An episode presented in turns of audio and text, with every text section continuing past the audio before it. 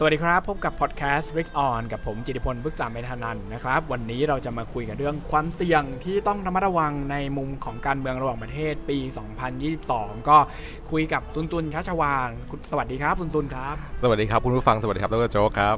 วันนี้เราเอาความเสี่ยงมาคุยกันหลายอันเลยนะครับ นักลงทุนแล้วก็ใครที่ติดตามโลกของการเงินเนี่ยก็ต้องรู้เอาไว้นะครับว่าความเสี่ยงมันมีแล้วก็สุดท้ายแล้วจะส่งผลกระทบยังไงกับตลาดเงินตลาดทุน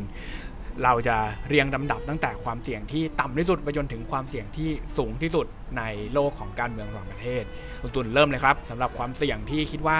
ต่ำที่สุดในปีนี้ แต่ก็ยังเป็นความเสี่ยงอยู่คืออะไรครับ ผมมองว่าก็คงจะเป็นเลือกตั้งมิดเทอมของอเมริกานะฮะจริงๆก็คืออา ตอนนี้เนี่ยพรรคพรรคเดโมแครตเนี่ยคุมทั้งสภาล่างแล้วก็สภาบน สภาล่างก็คือเสนอกฎหมายเนอะแล้วก็สภาบนเนี่ยก็คือจะตอบรับกฎหมาย แล้วก็จะ approve budget นะฮะซึ่งการเลือกตั้งครั้งนี้เนี่ยฝั่งเดโมแครตเนี่ยมีโอกาสมาก ๆ ที่จะสูญเสีย majority ในสภาล่าง แล้วก็สภาบนเนี่ยก็มีความเสี่ยงที่จะสูญเสียเหมือนกันนะฮะคือตอนนี้เนี่ยท่านโจไบเดนเนี่ยคะแนนความนิยมเนี่ยใกล้เคียงกับทรัมป์มาก ๆ เลยคือต่ำ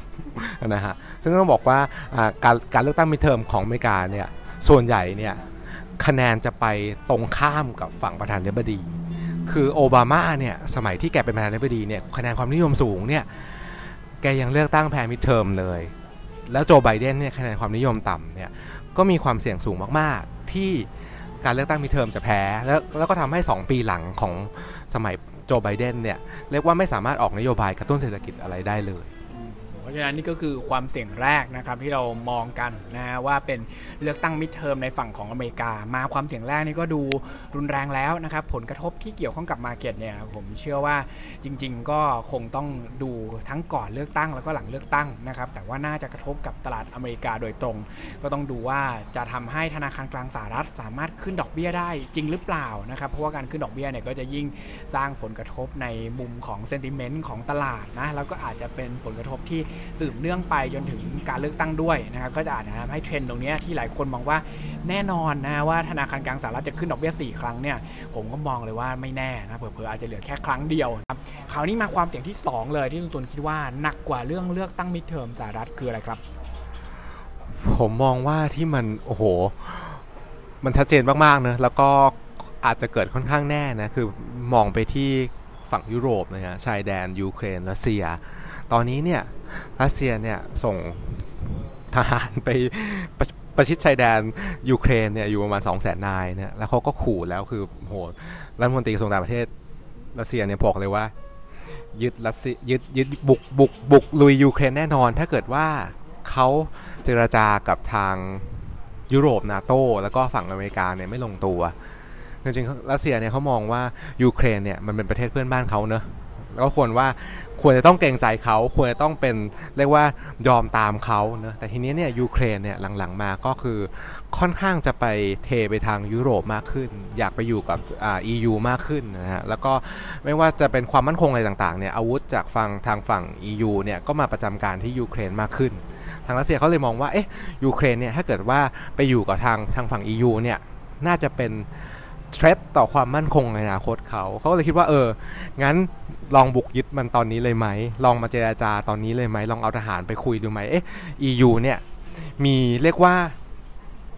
มีแรงจูงใจพอไหมที่จะมาช่วยป้องกันยูเครน ก็วัดใจกันในตรงนี้ดีกว่า ครับ ทีนี้ผมมองว่าอไอการที่เอาทหารไป 2 0 0 0 0 0 คนไปไปวางไว้ไว้ใกล้ชายแดนเนี่ย มันเรียกว่าเพิ่มความเสี่ยงสูงมากๆ เพราะว่าถ้าเกิดว่า หนึ่งเขาต้องบุกสองถ้าเขาไม่บุกเนี่ยเขาต้องได้สิ่งที่เขาต้องการ ถ้าถอนทหารไปเฉยๆเนี่ยมันก็จะเสียหน้าทั้งกับคนรัสเซียเองแล้วก็แล้วก็กับกับประชาคมโลกทีนี้ข้อเสนอที่เขาเสนอให้ให้ EU เนี่ยมันค่อนข้างจะรับยากเหมือนกันคือเขาเสนอเขาคือเขาเสนอว่าขอให้ EU เนี่ยสัญญาว่าจะไม่รับ ยูเครนเข้าร่วมกลุ่มนาโตจะไม่เป็นสมาชิก EU ตลอดกาลแล้วก็ประเทศต่างๆ ที่เป็นที่เคยเป็นยุโรปตะวันออกที่เคยอยู่ภายใต้รัสเซีย แล้วก็หันไปอยู่กับ EU เนี่ยไม่ว่าจะเป็นพวกลิทัวเนียแอสโตเนียลัตเวียอะไรต่างๆเนี่ยก็คือขอขอให้เอาอาทหารออกจากให้หมด ขอให้เอาอาวุธออกจากตรงนี้ให้หมด ซึ่งผมมองว่าโอ้โหถ้า EU ยอมทำตามเนี่ย ประเทศต่างๆ ที่เคยพึ่ง EU เนี่ยก็จะไม่สามารถพึ่ง EU ได้ ความเป็นเอกภาพอะไรต่างๆเนี่ยมันก็จะหายไปเพราะฉะนั้นตรงนี้ผมมองว่าโอ้โหคือความเสี่ยงเยอะมากเลยครับแล้วก็ไม่รู้ว่าจะเกิดยังไง แต่ว่าแนวโน้มเนี่ยน่าจะมีความรุนแรง ถ้าแนวโน้มมีความรุนแรงก็อาจจะกระทบในส่วนของฝั่งยุโรปนะครับ โดยเฉพาะอย่างยิ่งในเรื่องของเซนิเมนต์ของการลงทุน แล้วก็อย่างที่ 2 ที่อาจจะกระทบต่อมาก็คือเรื่องของอินฟลชันนะครับหรือว่าเงินเฟ้อในฝั่งของยุโรป ซึ่งก็ต้องบอกว่าอ่าปัญหาชายแดนเนี่ยก็กระทบในแง่ของราคาก๊าซนะอันนี้ก็ชัดเจน เพราะว่าส่วนใหญ่เนี่ยก็จะมีท่อก๊าซแล้วก็มีความเกี่ยวข้องกับธุรกิจที่เป็นพลังงานอยู่ในระดับที่ค่อนข้างสูง ตรงนี้ก็อาจจะต้องระมัดระวังเพิ่มเติมเป็นคูณ2นะครับอ่าแล้วก็ยังเชื่อว่าปัญหาของเงินเฟ้อที่มีโอกาสที่จะสูงต่อเนื่องในฝั่งของยุโรปเนี่ยก็จะทำให้การใช้นโยบายกระตุ้นเศรษฐกิจของเขาเนี่ยต่อให้เป็นเเงินเฟ้อที่เกิดขึ้นจากปัญหาการเมืองระหว่างประเทศนะครับแต่พอถ้ามันลากยาวขึ้นไปเนี่ยก็อาจจะไม่ได้สามารถทำให้สามารถกระตุ้นเศรษฐกิจต่อไปได้ง่าย ๆ เหมือนที่เราเห็นในฝั่งของอเมริกาละว่าเมื่อเงินเฟ้อสูงขึ้นมาเนี่ยสุดท้ายแล้วนโยบายการเงินเนี่ยมันก็ต้องเรียกว่าเข้มงวดตามขึ้นมา ก็จะเป็นความเสี่ยง2ชั้นของฝั่งยุโรปอะคราวนี้เรามาคุยกันเรื่องฟังดู 2 อันนี้ก็เรียกว่าเป็นความสิ่งที่น่ากังวลมากแล้ว มันมีความสิ่งที่น่ากังวลกว่านี้อีกเหรอครับลุนซุนผมมองว่าจะเป็นความเสี่ยงระยะยาวแล้วกัน คงจะเป็นเรื่องอ่าจีนไต้หวัน เพราะว่าตรงนี้มันคือใกล้กับบ้านเราเนอะเอเชีย ญี่ปุ่นอะไรต่างๆเนี่ยถ้าเกิดว่าเกิดคอนฟ lict ขึ้นมาเนี่ยมันก็กระทบแน่นอน คือผมมองว่าจริง ๆ ตอนนี้เนี่ยโอกาสที่จีนกับไต้หวันเนี่ยจะรวมประเทศกันโดยไม่สูญเสียเลือดเนื้อเนี่ย มันจบไปละ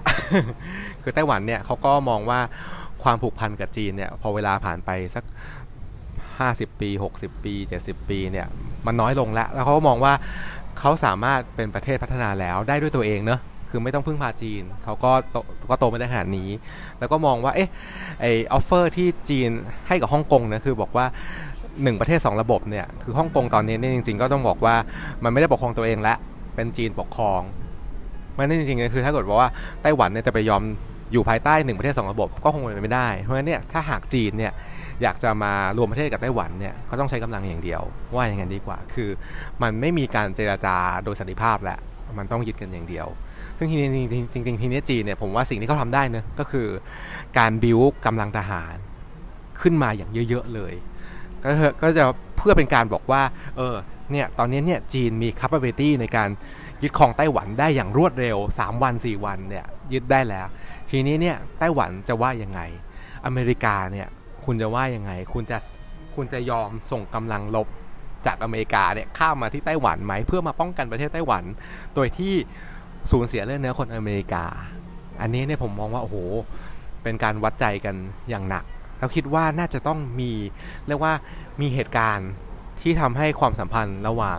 จีนกับอเมริกาเนี่ย มันแย่ลงไปอีก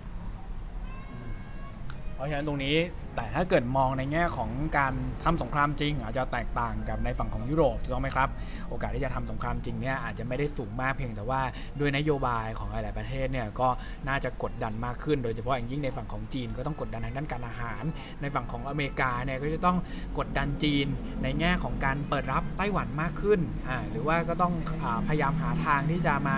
ช่วย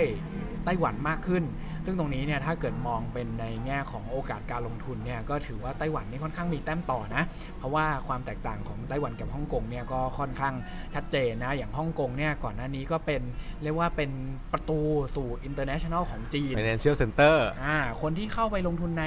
ฮ่องกงจริงๆเนี่ยก็คือคนที่อยากจะเข้าจีนแผ่นดินใหญ่นั่นแหละ นะครับแต่ฝั่งของไต้หวันเนี่ยเขาเป็น investor ที่ไปลงทุนในจีนมาตั้งแต่ต้นอ่าเพราะฉะนั้นเนี่ยการที่จะบอกว่าเข้าไปยึดไต้หวันแล้วสุดท้ายแล้วมันก็อาจจะกระทบกับเศรษฐกิจจีนไปโดยปริยาย ซึ่งอาจจะไม่ได้เกิดขึ้นเพียงแต่ว่า ตรงนี้ก็ต้องพยายามปรามให้ไต้หวันเนี่ยรู้สึกว่าอย่าทำตัวโดดเด่นมากนักในในเวทีสังคมโลก หรือว่าถ้าเกิดมองโลกในแง่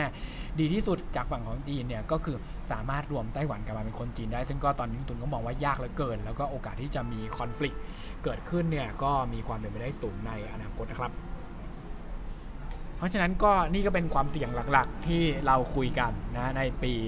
2022 นะครับ โอกาสเกิดขึ้นเนี่ยก็ต้องบอกว่าไล่จากมากไปน้อยนะครับ แต่ว่าเรื่องของผลกระทบกับ market เนี่ยก็ต้องเรียกว่าไล่จากน้อยไปมากนะฮะในฝั่งของอเมริกาเนี่ยก็ค่อนข้างชัดเจนนะคงไม่ต้องมาคุยกันว่าสุดท้ายแล้วจะเสียสภาหรือเปล่าต้องเสียเสียกี่ตำแหน่งว่ากันว่าอย่างนั้นดีกว่าใช่ว่าเก้าอี้จะหายไปเท่าไหร่นะครับแต่ว่าผลกระทบเนี่ยก็อาจจะ limited อยู่ในเฉพาะในฝั่งของอเมริกาอย่างเดียว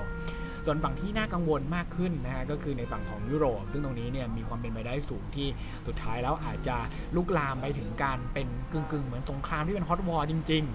เพราะฉะนั้นตรงนี้เนี่ยก็อาจจะทำให้ตลาดมีโอกาสที่จะปรับฐาน แล้วก็เงินเฟ้อในฝั่งของยุโรปเนี่ยก็มีโอกาสที่จะสูงต่อเนื่องนะฮะตรงนี้ก็เรียกว่าเป็น event risk ที่ถือว่าต้องระมัดระวังมากจริง ๆ ในปี 2022 นะครับ ส่วนอีเวนต์ที่น่าสนใจแล้วก็อาจจะเป็น long term นะแล้วทุกคนก็ต้องจับตาแล้วก็ระมัดระวังมากก็คือในเรื่องของอไต้หวันแล้วก็จีนนะครับว่าตรงนี้เนี่ยสุดท้ายแล้วมันจะส่งผลให้เกิด เรียกว่าเป็นนโยบายที่เปลี่ยนแปลงไปอาจจะกลายไปเป็น trade war เวอร์ชันใหม่นะฮะหรือว่าอาจจะกลายไปเป็นเเรียกว่า cold war เวอร์ชันใหม่ในฝั่งของเอเชียได้หรือเปล่า อันนี้ก็ต้องจับตาแต่ว่าความเสี่ยงที่ชัดเจนเลยก็คือ จะกดดันในด้านของการเปลี่ยนแปลงในเชิงของนโยบายการเมืองระหว่างประเทศแน่นอน แล้วก็อาจจะมี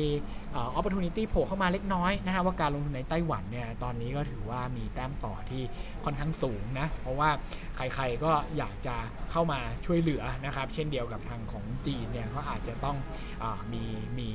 นโยบายที่เรียกว่าพยายามจะเมิร์ไต้หวันเข้ามาให้เรียกว่าไม่ได้มีความรุนแรงมากที่สุดนะครับ และนั่นก็คือ 3 ความเสี่ยงในด้านการเมืองระหว่างประเทศที่เรานำมาคุยกันในวันนี้นะครับของปี 2022 ก็หวังว่านักลงทุนทุกท่าน